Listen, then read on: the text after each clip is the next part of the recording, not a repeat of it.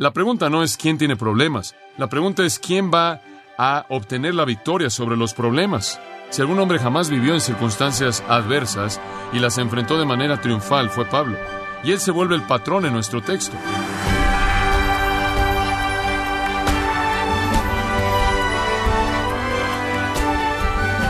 Le saluda su anfitrión Miguel Contreras, dándole la bienvenida a su programa Gracias a vosotros con el pastor John MacArthur. En el idioma chino, crisis significa tanto peligro como oportunidad. Sea que una persona salga de una crisis de manera productiva o improductiva, depende de cómo la afronte. Pero, ¿qué enseña la Biblia acerca de cómo debemos enfrentar la crisis? O John MacArthur nos muestra cómo el apóstol Pablo manejó algunas de las crisis que enfrentó durante su vida ministerial. Estamos en la serie Consuelo para Corazones Turbados, aquí en Gracia a Vosotros. Pasemos a Filipenses capítulo 4. Filipenses capítulo 4. Usted sabe que no amar hace que haya gente miserable, no saludable. Veamos el amor adecuado en el versículo 1. Observe cómo simplemente brota de Pablo. Así que, hermanos míos, amados y deseados, Él simplemente ama a la gente. Gozo y corona mía, estad firmes en el Señor, amados. Ahora, si mi maestro de gramática inglesa hubiera estado viendo eso y yo lo hubiera escrito, hubiera dicho, eres redundante, no necesitas decir amados dos veces en la misma oración. ¿Sabe una cosa? Gramaticalmente ya estaría bien, pero en el sentido del corazón del apóstol Pablo ya está mal. Pablo lo dice porque es la realidad. Y dice, sí, pero digo, estas son personas maravillosas. Realmente quiero que conozcan a dos de ellas. Ruego a Bodia y a Sintique que sean de un mismo sentir en el Señor. ¿Sabe a quién ama? A estas dos mujeres que están en problemas.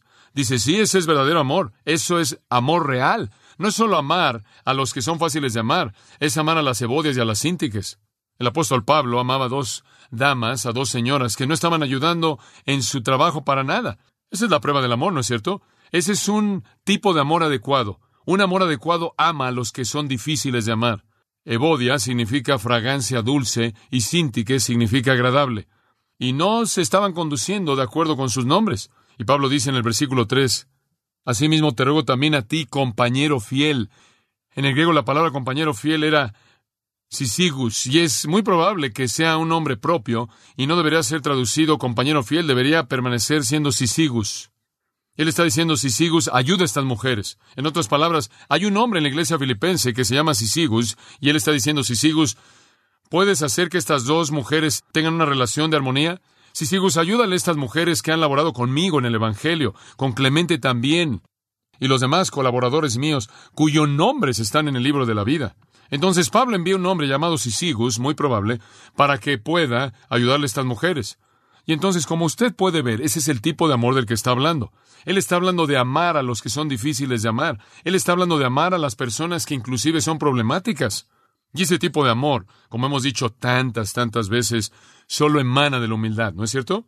Y usted sabe, esto tiene un gran efecto en su salud mental.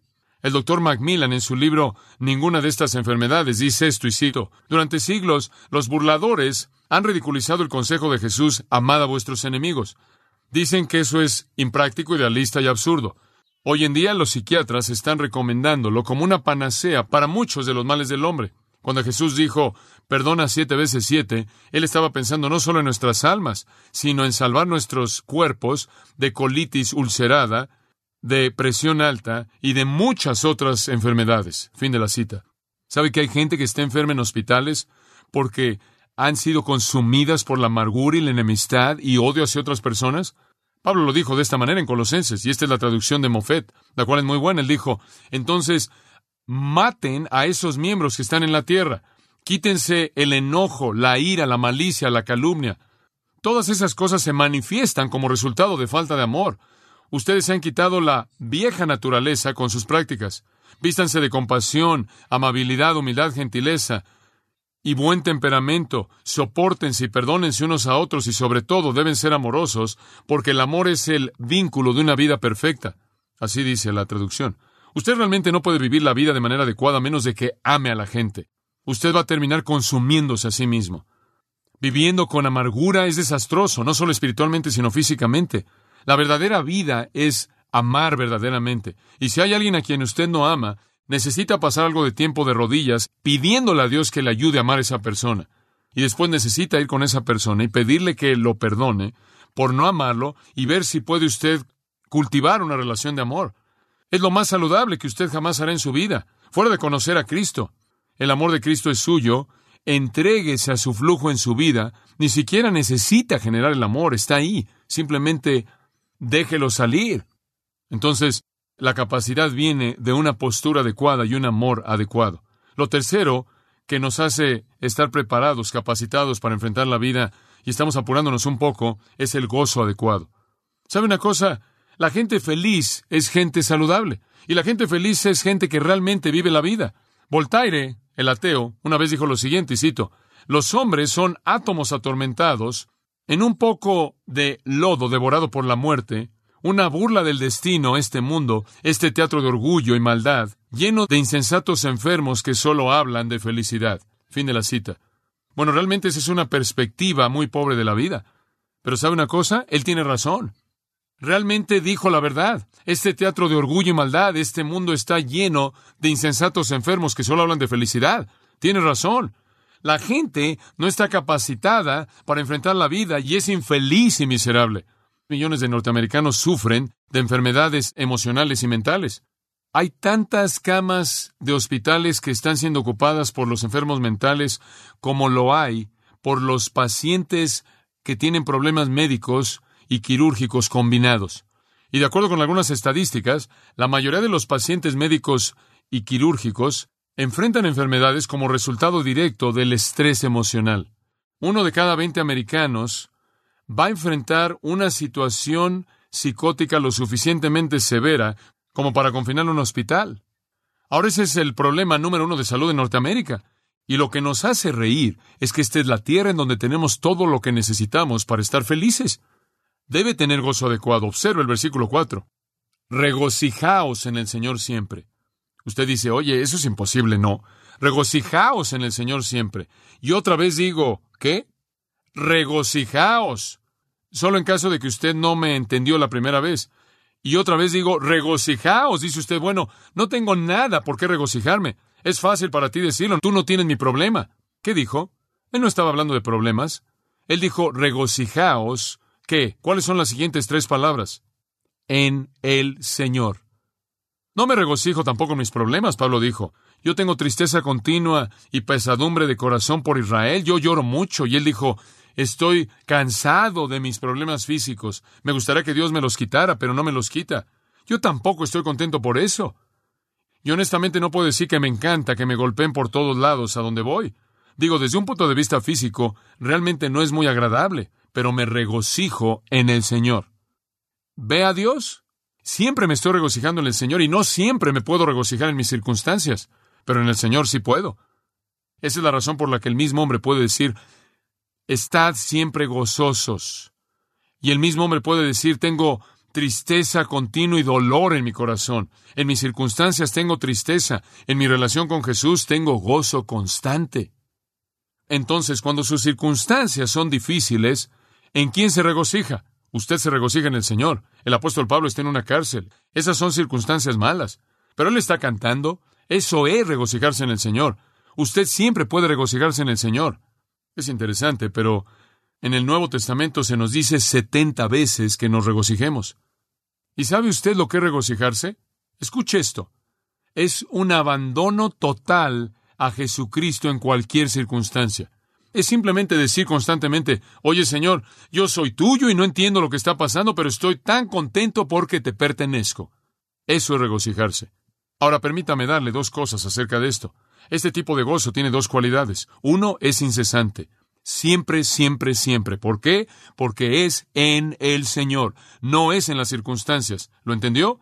Es en el Señor. Y no quiero decir que es algún tipo de gesto torpe en su rostro todo el tiempo. Digo, este es el tipo de gozo que viene como resultado de su relación con Jesucristo. ¿Alguna vez ha enfrentado esos momentos de tristeza real y simplemente comienza a volver sus pensamientos hacia Jesucristo y de pronto siente algo de gozo y entonces como consecuencia puede haber gozo en medio de la tristeza, es incesante, permanece por encima de las circunstancias. Lo segundo acerca de esto es independiente. No es gozo debido a, sino que es gozo a pesar de. Es alabar al Señor a pesar de todo. La circunstancia es inmaterial.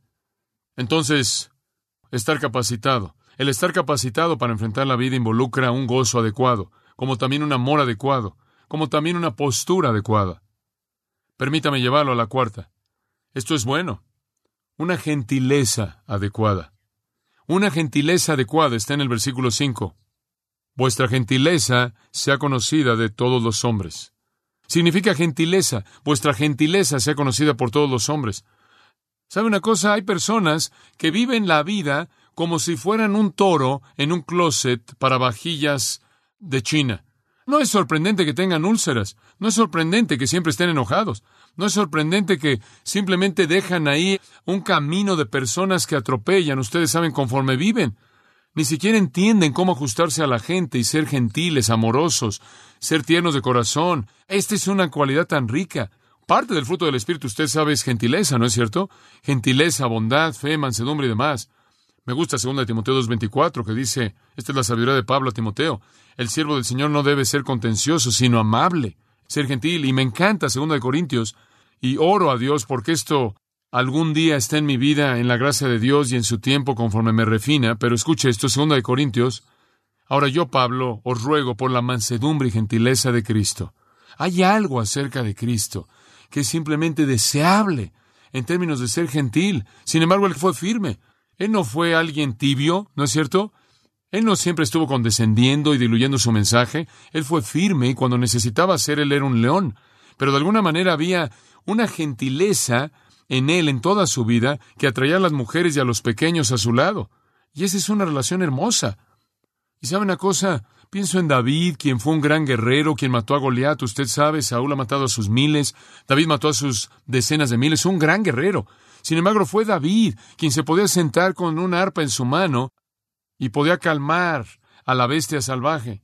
Sí, había algo gentil, había algo vigoroso y valiente en el hombre, y creo que este es de lo que está hablando. Necesita ser expresado en una vida de gentileza. Esto se debe ver en la vida de un cristiano, gentileza.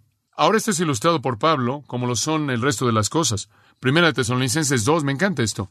Cuando Pablo había ido a Tesalónica con el Evangelio, había ido con cierta actitud y explica cuál fue esa actitud. Versículo 3 del capítulo 2, escúchelo, esto es tan hermoso.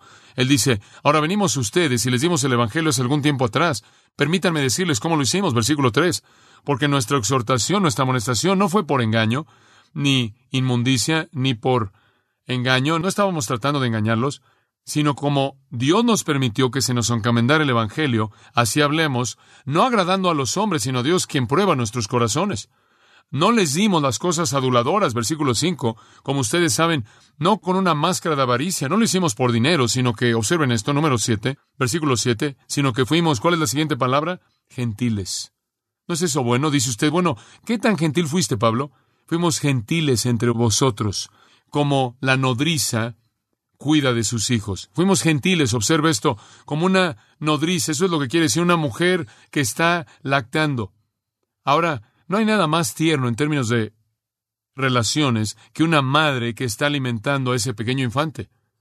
Noten qué retrato tan gentil. Y Pablo dice, así fuimos con ustedes. Eso es algo admirable. Pablo tuvo una gran gentileza en su corazón. Usted conoce la canción antigua, prueba un poco de ternura, y eso es bueno. En lugar de destrozar toda situación, en lugar de siempre presentarse con autoridad, pruebe algo de gentileza. ¿O necesitamos recordar esto con tanta frecuencia? Aprender a tratar a toda persona como una madre trata a esa pequeña vida en sus brazos, dándole de comer, y eso es gentileza. Pablo era un león de valentía. Pablo peleó violentamente contra el pecado. Pero Pablo era como un cordero cuando hablamos de ser gentil. Y usted sabe, este tipo de personas son personas saludables, porque este es el tipo de personas cuyo fuego y cuya furia no sale de su personalidad, sino que es en respuesta a algo que está mal. Y en ese punto tienen el derecho de mostrar algo de furia, ¿se da cuenta? Pero en sus corazones hay un tipo de gentileza básica. ¿Esa es una persona saludable?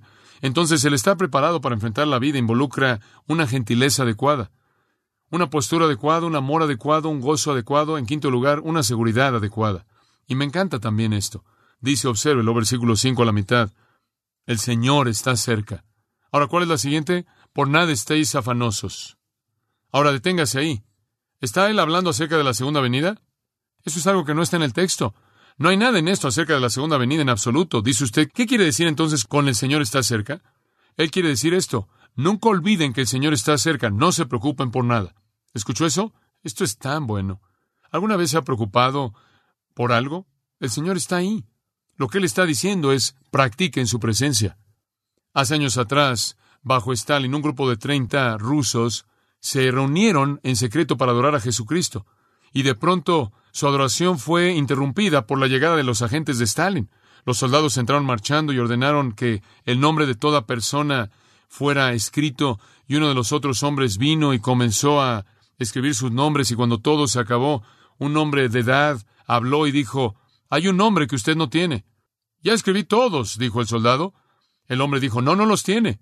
Y un pequeño argumento comenzó. Finalmente el soldado dijo, Bueno, ¿quién es? A lo cual el hombre respondió, Bueno, es el Señor Jesucristo. Como puede ver, Él también está aquí. ¿Y sabe una cosa? Él tenía razón. Él estaba consciente de su presencia, practicando la presencia de Cristo. Hubo un indio ya de edad quien vino a una iglesia y se sentaba en la fila de adelante y siempre llegaba medio hora antes. Y él se sentaba ahí. En cierta manera usted sabe, ya serio, mirando hacia adelante, y después de que llegaba temprano, finalmente alguien dijo, ¿por qué hace eso él? Todas las semanas él llega y simplemente se sienta ahí. Y uno de ellos dijo, tonto, o cualquiera que fuera su nombre, no recuerdo su nombre, ¿por qué llegas tan temprano y simplemente te sientas ahí?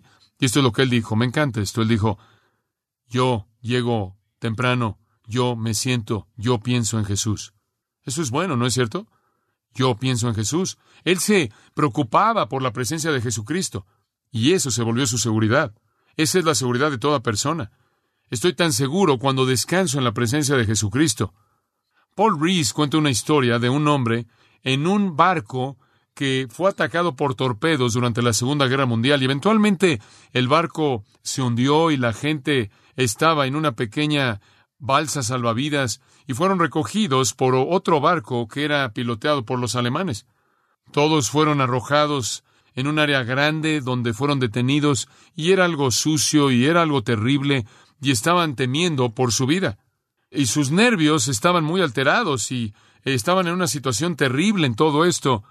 Y uno de estos hombres que estaba en esa situación relató la historia aparentemente al doctor Rees con estas palabras. Comencé a comulgar con el Señor. Al principio no podía dormir.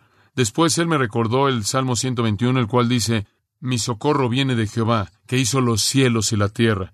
El que te guarda, he aquí, no se adormecerá ni qué, ni dormirá. Entonces yo dije, Señor, no sirve de nada que los dos nos quedemos despiertos. Si tú vas a cuidarme y te vas a quedar despierto, te doy gracias porque me puedo dormir. Y lo entendí. Fin de la cita. Eso es seguridad. ¿Qué tiene que temer? El Señor está aquí. Las seguridades hechas por los hombres nunca son nada más que torres de papel de baño. El dinero, la fama, los amigos, las bombas, los ejércitos, las medicinas, los hospitales, simplemente son cosas que posponen lo inevitable pero tenemos una verdadera seguridad, la presencia de Jesucristo. Dios promete, yo seré un amigo que está más cerca que un qué, que un hermano. Es verdad, claro que lo es. Practique su presencia. Oh, la vida consciente de Cristo. Dice usted, pero me gustaría vivir de esa manera. ¿Cómo es que usted constantemente tiene a Cristo en su mente?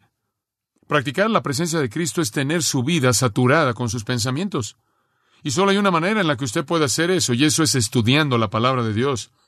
Entre más estudia la palabra de Dios, más los pensamientos de Dios están en su mente. Y entre más los pensamientos de Dios están en su mente, la presencia de Cristo está más en su mente. Y entre más su presencia está en su mente, más seguro está usted. Entonces, una seguridad adecuada, el Señor está cerca. ¿Por qué tengo que preocuparme? En sexto y último lugar, un conocimiento adecuado. Y esto es tan importante. Versículo 8.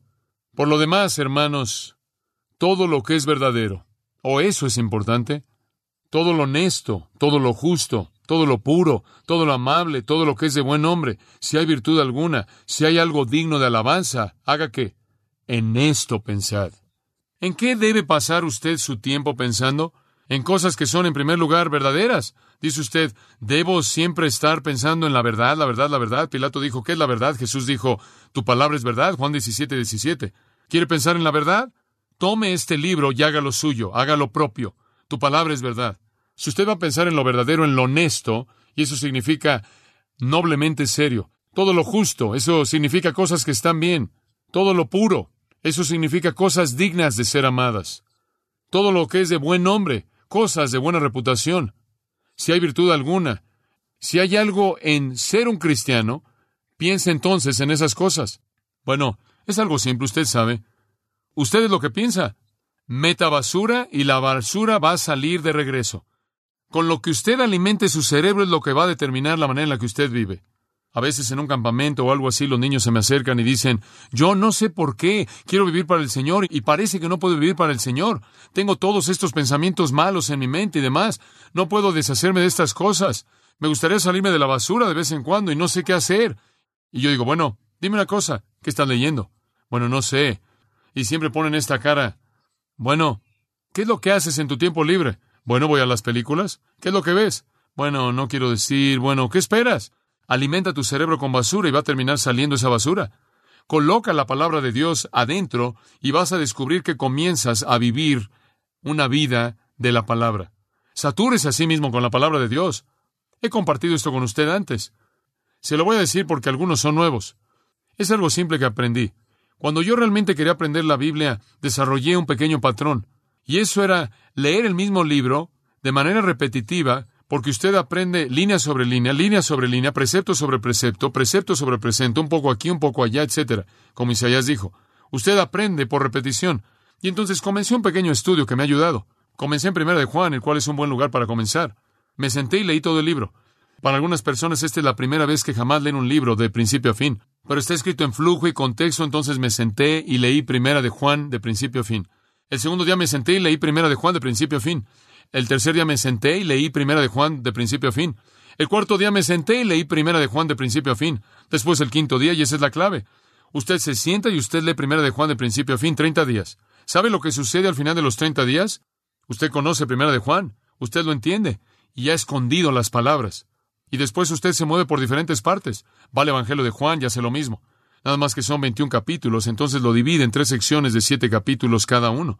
Y en 90 días usted ya cubrió el Evangelio de Juan y alguien le dice, me gustaría hacerle algunas preguntas acerca de la Biblia.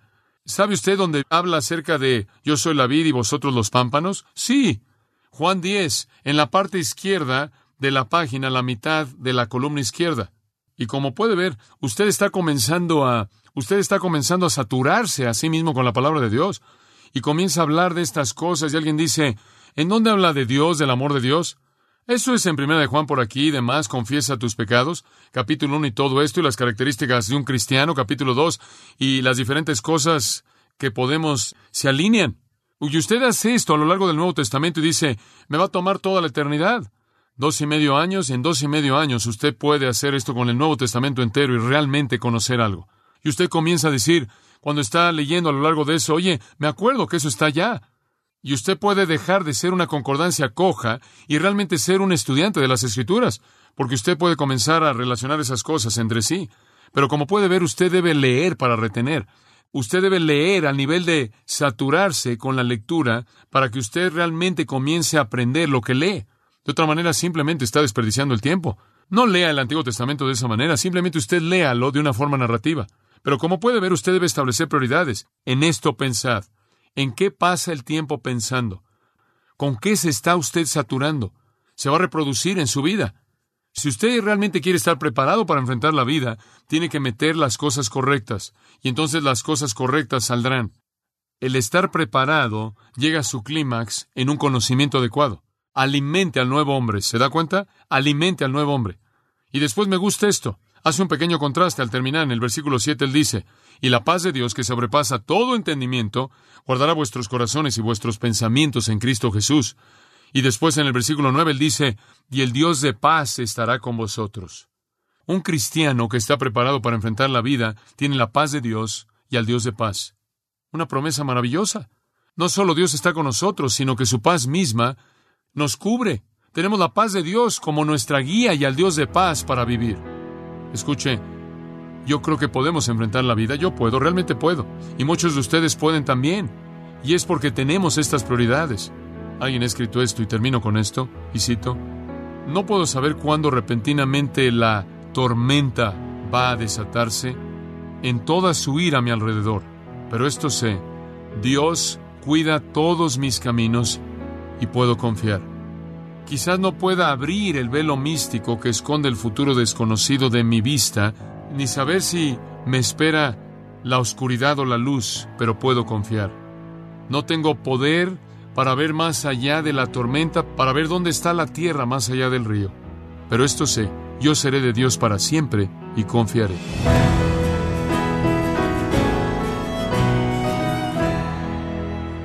John MacArthur nos recordó que una de las maneras más efectivas de enfrentar las crisis y los desafíos es tener la mente llena y ocupada con la palabra de Dios. Nos encontramos en la serie consuelo para corazones turbados, aquí en gracia a vosotros. Estimado oyente, quiero invitarle a leer el libro La libertad y el poder del perdón, escrito por John MacArthur, donde nos muestra que una vida que ha sido perdonada por Dios está llamada a perdonar para contar con la intimidad espiritual con su Salvador. Adquiéralo ingresando a gracia.org o en su librería cristiana más cercana. Y como lo hago regularmente, le recuerdo que puede descargar todos los sermones de esta serie Consuelo para Corazones Turbados, así como todos aquellos que he escuchado en días, semanas o meses anteriores, animándole a leer artículos relevantes en nuestra sección de blogs, ambos en gracia.org.